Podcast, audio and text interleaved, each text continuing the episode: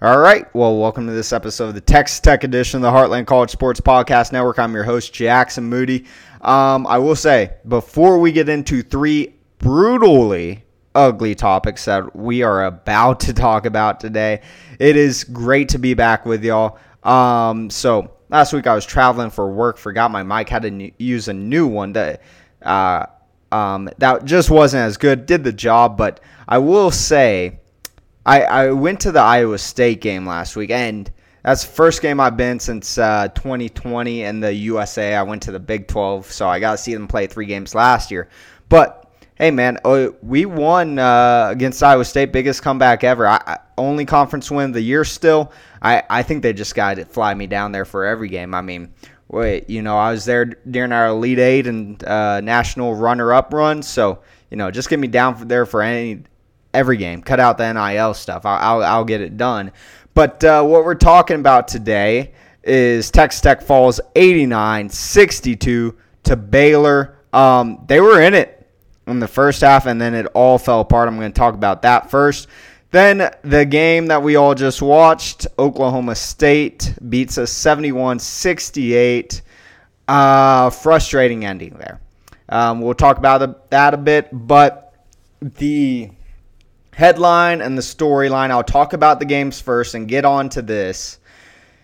Is Mark Adams, will he keep his job? What's going on uh, in Lubbock? Eh, what's going on? And I'll, I'll share my thoughts, um, say what I know on that.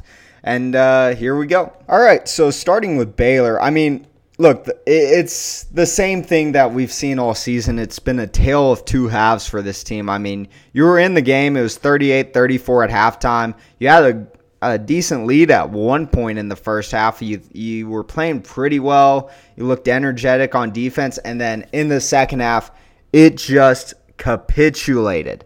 Capitulated. You scored 28. Um, not good, but with this offense. That's not the worst that we've seen out of them. And you gave up 51 in 20 minutes. 51 in 20 minutes in the second half in Waco.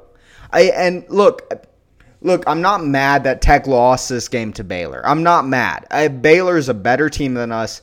They have out recruited us. I think that Baylor's going to make it to the Final Four. I mean, they have three insane guards. It, it, Chua came back for them uh, down low, and he he didn't make a huge difference in the game. You know, it was his first game back. Um, he only got 13 minutes, but man, this was ugly. You got Keyonte George, LJ Cryer, Adam Flagler. I get that you lose this game. I mean, this team is just insanely stacked. You got Love coming off the bench. Hey, Baylor is what they are. They're they're they're a damn good basketball team. They're gonna make it to the Final Four, but man, to give up 51 points and there. Here's the thing. We we talk about Mark Adams and the no middle defense you protect the middle. You don't let them score in the middle. And then I know that Baylor hit a lot of threes in the second half, but it was also it was a three-point shooting contest and a dunk contest on the NBA All-Star Weekend over there. Um, Ryan Mainville he point, put out three screenshots and said, "Imagine showing this to the 2019 team," and it was just the middle wide open, wide open. I, I, I don't know what to say on it. Um, other than that was a disgraceful second half performance. And I'm not talking about the players. I'm not talking about the players. I feel bad for the players. I know they're it, they're working in a bad work environment right now. Um, is it's not on the players. Uh, Kevin Obanor completely taken out of the game. Only got three shots all game. Now he got six points. He made one of them. Hit four of four from the free throw stripe. Um, but Baylor did a darn good job of taking him out of the game. Uh, Scott Drew coached circles around Mark Adams, and Scott Drew coaches circles around a lot of coaches. And so I'm not saying that Mark Adams is is, is bad because he got out coached by Scott Drew. I mean, I think Scott Drew is the best coach in the Big 12. I, I know that's somewhat controversial with Bill Self there and just winning a natty.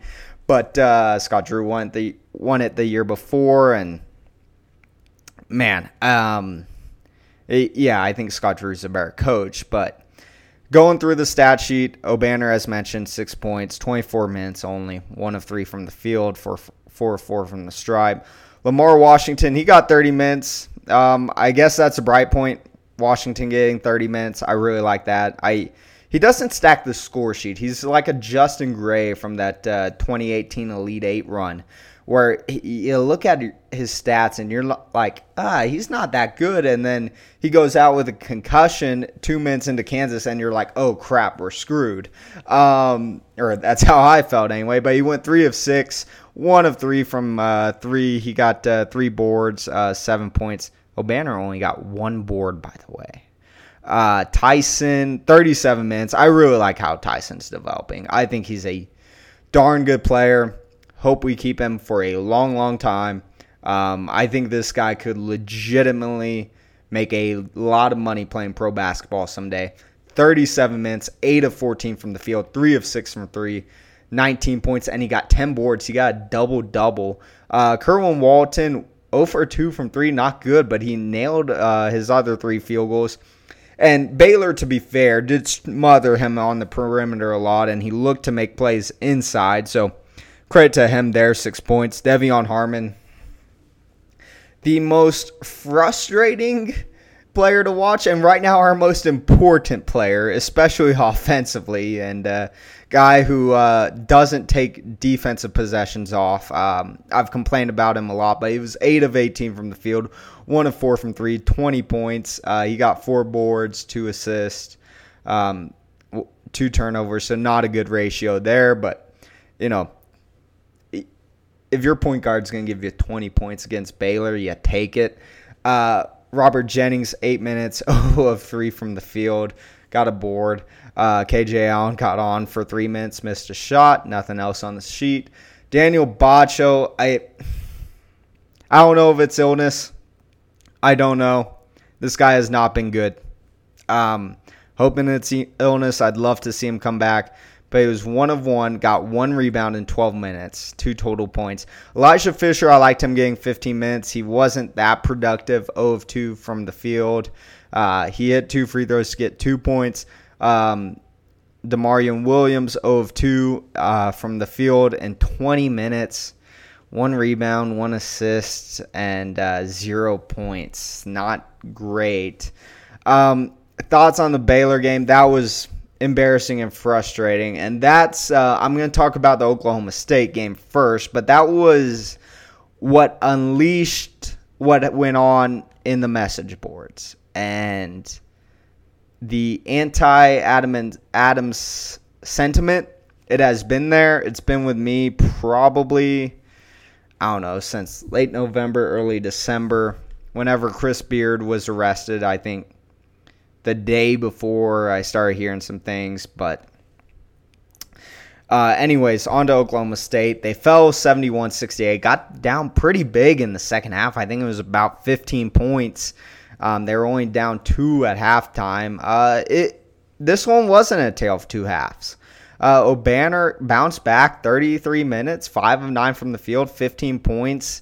Lamar Washington got 20 minutes. I like that. He started today, didn't do much though.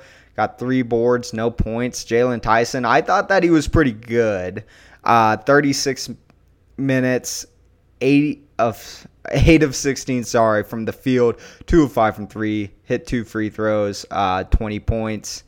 Um, so pretty good day from Jaylon Tyson. Kerwin Walton was frustrating. One of five from the field, one of three from three, only three points, and and that's Kerwin Walton was brought in to be your three point guy, and he's not much of a defensive guy. If he's getting three points in 22 minutes, that's frustrating. De'Vion Harmon, look, De'Vion Harmon, I I'm just gonna say this about him. If he was getting 20 minutes a game, 15 to 20 minutes a game, I think we would all love him. And he's a tough guy to figure out. And I've taken a long time to figure out what the heck he does but he is so good at attacking the rim. He gives effort on the defensive end. He can come back next year. He can also use a free transfer because he will be a grad transfer. But he's 8 of 15 from the field, 1 of 3 from 3. Hit both free throws, 5 boards, 2 assists, 19 points. And look, I will say this about De'Vion. If we can get him back and play him at 20 minutes, he can be your sixth or seventh man, whatever it is. Play him 20 minutes, and the fan base, I think, will love him. I really think they will. But just because he's a sixth or seventh man, you can still play him in crunch time because he is really good then. Robert Jennings from the bench, eight minutes, one of two from the field, two points. Batcho, yeah, what I said before, copy and paste at 23 minutes, one of three from the field.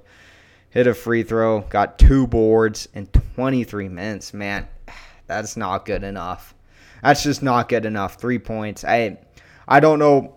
I, I need the Maui Daniel Batcho back because he he dominated Kalscheur, who's going to be a early second round pick from Creighton. Um, yeah, I don't know. Elijah Fisher, and I'm going to talk about him and that last those last two defensive possessions in just a second. 19 minutes, love that. More time for Fisher. Two of two from the field, two of two from the stripe, six points. Uh, he got three boards, including two offensive boards. D'Maurian Williams, 0 of 1 in eight minutes. Um, got two defensive rebounds, so there's that. But I, I'm going to start with Elijah Fisher first. That second to last possession, he just got on the wrong side of the ball handler. And then did a hand check foul in the double bonus. You can't do that. You can't do that. And that is a freshman mistake, and he is a freshman. I'm okay living with those mistakes. But with less than a minute to go in a tied game, you just can't do that. I'm sorry, you can't. Now that I've talked about where Fisher was bad, let me talk about where he was really damn good. That last possession, again a tied game, he's on their ball handler. The defense that he played there, I thought was spectacular. Spectacular. And of course it doesn't matter because they miss a rebound on the op- on the far side and some short guard, what, 5'10, 5'9, gets a putback and we foul him and uh, that's game. There was 0.8 seconds left. That's the game. And this team has not been able to rebound. They haven't been able to box out. They're ranked in the upper 60s in defensive efficiency. Texas Tech, who is coached by Mark Adams, this defensive genius, is ranked in the upper 60s in the country in defensive efficiency. When's the last time we've been outside the top 15 in that? It's I really I don't know what to say. Oklahoma State got 14 offensive rebounds. We got 8. They got 14 offensive boards. We got 8. Uh, I'm sorry. ESPN played a highlight and I struggled clicking off it. But against Baylor, they got 9 offensive boards and we got 3. We were outdone by 6 both games. That's that can't happen. That can't happen. It and we're getting dominated in the paint a lot of the times. I mean, I don't know what happened to the no middle defense. I'm not gonna lie. I like the pieces that we have. I really do. And this is gonna bring me to talking about the Mark Adams controversy. All right. So on to Mark Adams. And I will say, some of this stuff, I, I was writing a piece for Heartland um, on Big 12 Hot Seats. Now, I messaged a guy um, on the site that I was looking at. It's over on RedRaidersports.com. I'm not going to say everything that was said in there. It's behind a paywall. I'm not going to scoop the paywall. If y'all want to look it up, you can. Um, but so I'm not I'm not gonna keep some of the stuff that I had in the piece to go to every Big 12 fan, but since you are our Tech fans, um, it's I've heard it talked about over on KKKM or KKAM, and I know it's been talked about on the Double T. So it, what came out, and I'm trying to be careful on what I say here, is basically a major, major, major donor was talking about Mark Adams, and he didn't slander him per se, but if you read the subtext, it was in there. And then some other big donors have recently come out after the Baylor game, and the first one's about Barrett Peery, by the way. Um, after the Baylor game, and it is a mess. It is an absolute mess. Uh, there's no other way to describe it. This program is in trouble. Mark Adams' buyout is over seven million, and if you wonder if Tech has the money, they do have the money to buy him out. They they may have some cause. They may be able to negotiate it down because of some threats of having some cause on it. But um, basically, Mark Adams has alienated a lot of major donors. Um, and that's coming straight from multiple, multiple horses' mouths. Um, it's it's tough. I it's a bad situation. And what we're looking at right now is losing a lot of players. The number I saw was seven on the positive side. On the positive side. And losing donors for NIL, which, by the way, I know people think, oh, okay, Texas Tech, we're getting outbid by Kansas, we're getting outbid by all these guys. We are probably in the top quarter of the country and in the top quarter of the Big 12 in what we pay NIL wise. Some have compared us to the Aggies of basketball this season. I those comparisons have been made. And it doesn't seem like a good locker room. It seems like under Adams we may be due to lose a lot of assistant coaches. Okay? And I'm if if the players want to come back at the end of the year, and they're all like, okay, let's run back. We got another year of experience. We can get this done. Then, look, I'm on board with keeping Adams because the players matter more. The players matter a lot, okay? And I don't know what the frustration is, but let me just I'm just to go through some things I've heard, not not into detail, but first, Shannon McCullar transfer out. Second, Peery leaves. There's no real comments on it. Third, we bring Luke Adams on staff. Who does he deserve this job? I don't know. I don't think so. Fourth, we hire Steve Green, and nothing that we see resembles a Steve Green offense. And it, and I, am not gonna lie, I'm not a South Plains College uh, basketball aficionado, but I have heard from uh, other people that are more local that watch more of that. It does not look like the Stephen Green offense. Fifth, there was a personal scandal. Sixth, there were apparently issues in Maui.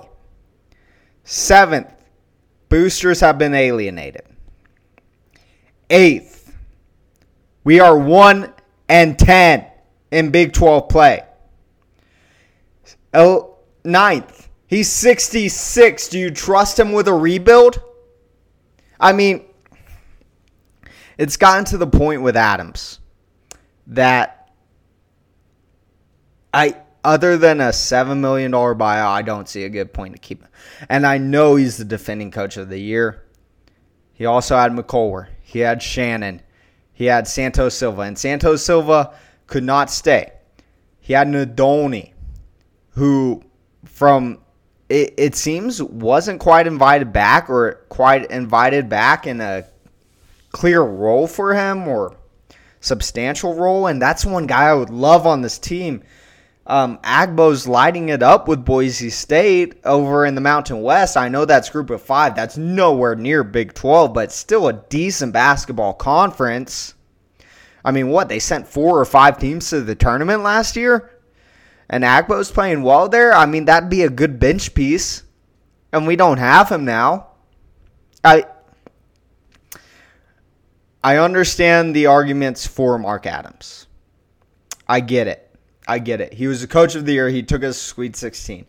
The reason that I would rather see a change than see us keep Mark Adams is because one, he's 66. I know a lot of people will say, "Oh, well, a lot of coaches have bad seasons."